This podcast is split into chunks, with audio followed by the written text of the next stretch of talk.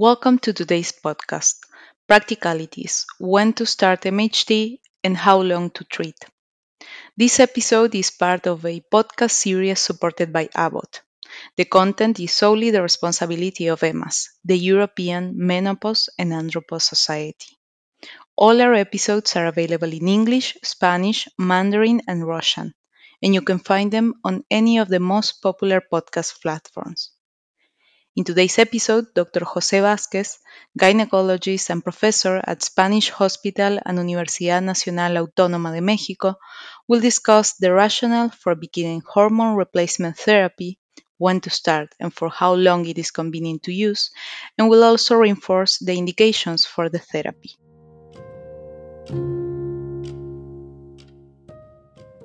Hello, everyone. Today we will be talking about an important topic menopausal hormone therapy, specifically when to start and how long to use it. Menopausal hormone therapy, or MHT, is a treatment option with four main indications.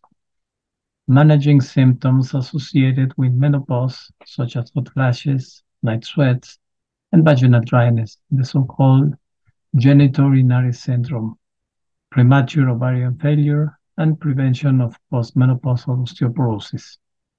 Not all women experience severe menopausal symptoms and thus not all require MHT. However, MHT can be particularly helpful for women experiencing intense symptoms that significantly interfere with their daily activities. It is recommended for women with moderate to severe symptoms who have no contraindications to hormone therapy. The timing of starting MHT can be critical.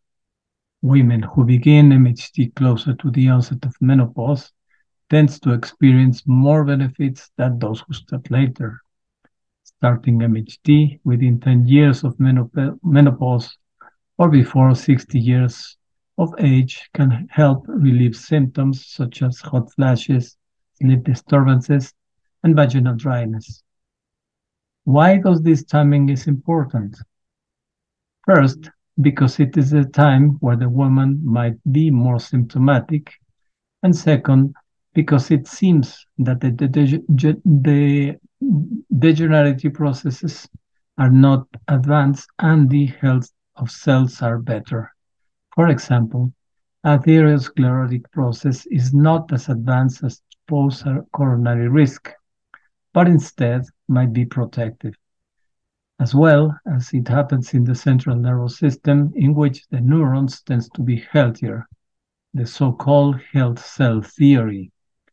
When the degenerative processes have gone too far, the effects of MHT seems to be deleterious.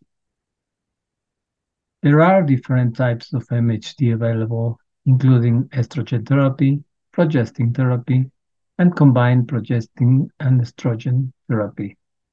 The choice of therapy depends on various factors such as the presence or absence of the uterus and the woman's, woman's individual health history. It is crucial to consult with a healthcare, healthcare provider to determine the most suitable type of MHT.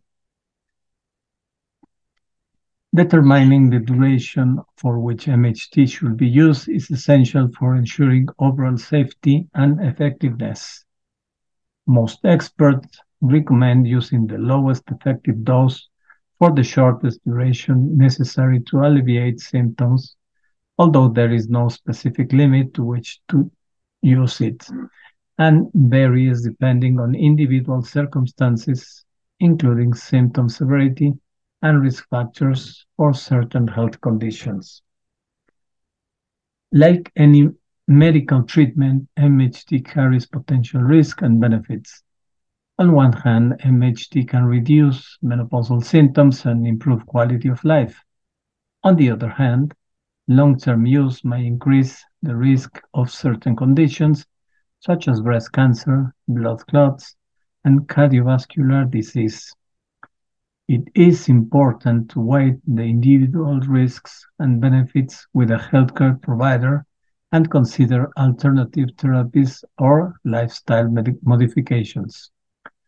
Once MHT is initiated, regular check-ins with a healthcare provider are necessary to monitor its effectiveness and evaluate any potential side effects. Healthcare providers will assess whether continuing or discontinuing the therapy is appropriate based on an individual's circumstances. It is crucial to communicate openly and honestly with the healthcare provider throughout the treatment to ensure the best outcomes. In summary, menopausal hormone therapy can be beneficial treatment option for women experiencing moderate to severe menopausal symptoms. Starting MHT closer to the onset of menopause tends to provide the most benefits. The duration of MHT should be based on individual circumstances and regularly re-evaluated in consultation with a healthcare provider, assessing the risks and benefits as well as considering alternative therapies or lifestyle modification, is important to make informed decisions about MHT. Thank you all for your attention.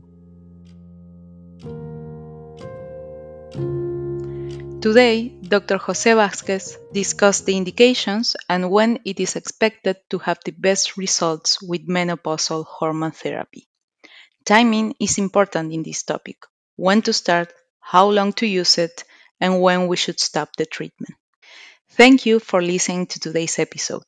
We hope it will be valuable for your clinical and research practice. Stay safe.